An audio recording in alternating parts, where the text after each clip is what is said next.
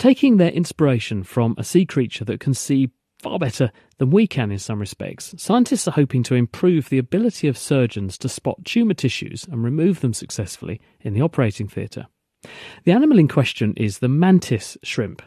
Unlike our eyes, which contain light sensors that respond to different levels of three main colours, and that's red, green and blue, the mantis shrimp eye can see a much wider spectrum of some twelve to sixteen different colours.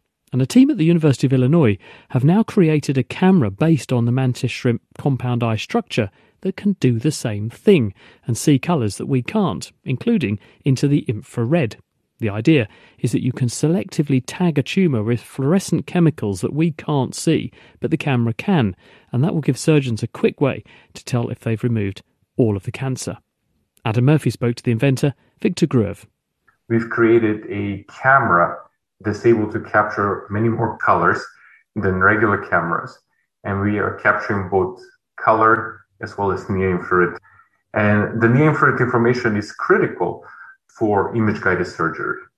Um, why is that? Why is it so helpful to have all these extra colours that we can't normally see?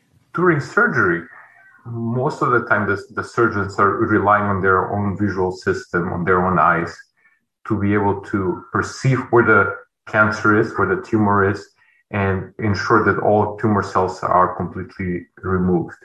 And it's very difficult to make this decision and to make sure that all cancer cells are removed from the patient's body. By adding additional colors, and in this particular instance, we're using tumor-targeted drugs that are fluorescent, and they attach to the tumors, they broadcast a signal or emit light, and help the physicians visualize and ensure that all tumor cells are completely removed from the patient's body. What does this thing actually look like to use? Is it like it's not a massive camera that you're blocking everyone's view with? Right. So that was the actually the, one of the hard lessons that we've learned over the years. You know, as an engineer, you have this fascinating idea that can help the physician, and you go into the operating room and suddenly nothing works. Why? Because you obstructed their view, you obstructed the natural workflow. So it's a very delicate environment you have to work with. You have to understand what the surgeons need. And as a colleague of mine said, you have to be able to solve a clinically relevant problem in a clinically relevant time.